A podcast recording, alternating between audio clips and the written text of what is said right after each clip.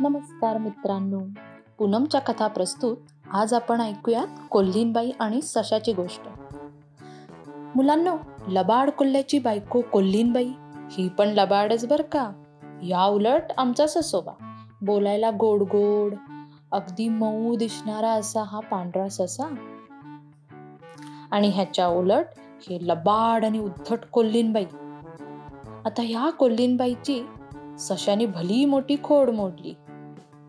आता ते कसं बरं? ऐका तर मग या गोष्टीत. गोष्टीचं नाव आहे कोल्हीनबाई आणि ससा. एका रानात एक कोल्हीनबाई राहत होत्या. मोठ्या लबाड झाडांच्या जाळीत त्यांचं घर होतं. जवळच एका बिळात एक चिमुकला चिटुकला पिटुकला ससा राहायचा. दोघांची आता मैत्री जमली होती.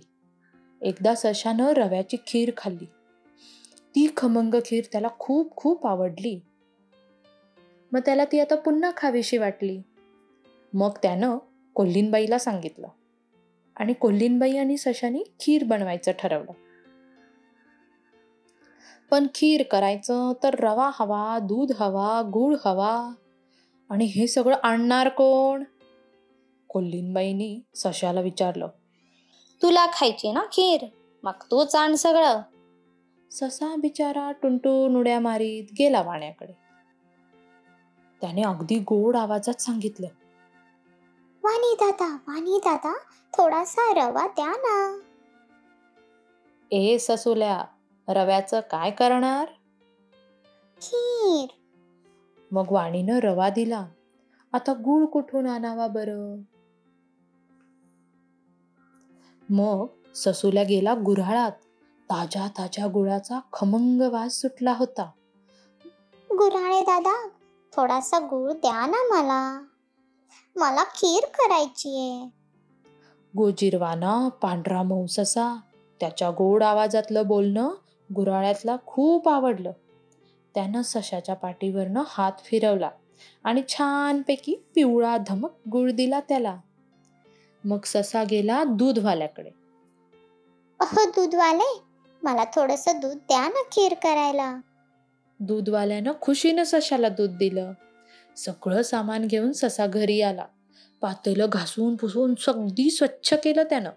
दगडांची चूल मांडली वाळलेलं लाकडं आणली सगळी जय्यत तयारी केली आणि मग आरामात कोल्लीनबाई आली. ती म्हणाली झाली का तयारी? चल बाजूला सरक. तुला येणार आहे का खीर करायला? उगीच लोडबोड करू नकोस. सशा बिचारा मुकाट्यानं बाजूला बसला. कोल्लीनबाईनं खीर केली. आहा काय खमंग वास सुटला होता. सशाला खरं तर खूप भूक लागली होती पण कोल्लीनबाई होती बडी लबाड. तिला एकटीलाच सगळी खीर खायची होती. तिनं केली युक्ती. अरे च्या खीर वाढायला पानं हवीत. थांब मीच आणते पानं. तिनं काय केलं? स्वतःसाठी मोठं केळीचं पान आणलं. आणि सशासाठी बोराचं इवलस पिटुकलं पान आणलं. तिने दोघांची पानं मांडली. सशाच्या पानावर एक चमचावर खीर वाढली आणि स्वतःच्या पानावर मात्र उरलेली सगळी खीर वाढून घेतली. कोल्लीनबाई बोट चाटत चाटत खीर खाऊ लागली. आता तिचं पोट तुडुंब भरलं. तिने चांगली ताणून दिली. सशाची भूक मात्र जराही भागली नाही. पण तो रडला नाही त्यानं पुन्हा गोड गोड बोलून सगळं सामान आणलं आणि पुन्हा खीर बनवली. खिरीचा खमंग वास आल्याबरोबर कोल्लीनबाईची झोप चाळवली. त्या उठल्या आणि पाहतात तर काय? ससा आपला खीर खातोय? ए तू परत खीर केलीस काय? बरं आहे बरं आहे. मी पण पुन्हा बनवते खीर.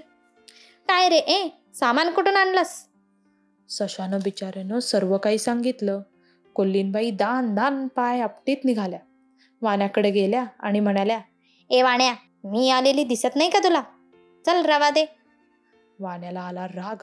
तो मनात म्हणाला तो ससा कसा गोड गोड बोलत होता? नाहीतर ही कोल्लीन थांब तुला रवा पाहिजे काय? देतो हा देतो. त्यानं टोपलीवर वाळू आणली आणि कोल्लिनीच्या डोक्यावर ओतली. आता तिच्या नाका तोंडात वाळू गेली. ती गुदमरली आणि फटाफटा शिंकायला लागली. आह छी! कशी बशी वाळू झटकून निघाली. रवा नाही तर नाही गुळ तर घेऊ. गेली गुऱ्हाळ्याकडे. ए हे अच्छी मी आलेली दिसत नाही का? चल. आच्छी गुळ गुळ दे पटकन. गुऱ्हाळवाल्यालाही आला राग. तो ससुल्या कसा गोड गोड बोलत होता. नाहीतर हिचं बोलणं. थांब. चांगलाच धडा शिकवतो तुला. असं मनात म्हणून त्या गुराळ्यानं काय केलं? गरमा गरम गुळ कोल्हिनीबाईच्या हातावर ठेवला. अगं अगं आई ग भाजलं रे देवा भाजलं भाजलं. असं रडीत कोल्हीनबाई पळाल्या आणि गेल्या दूधवाल्याकडे. आधीच आता संतापलेल्या त्या दूधवाल्याला ओरडूनच बोलल्या ए दूधवाल्या देतोस की नाही मला दूध? त्या सशाला दिले ना मग मी आलेली दिसत नाही का तुला? मग दूधवाला पण मनात बोलू लागला.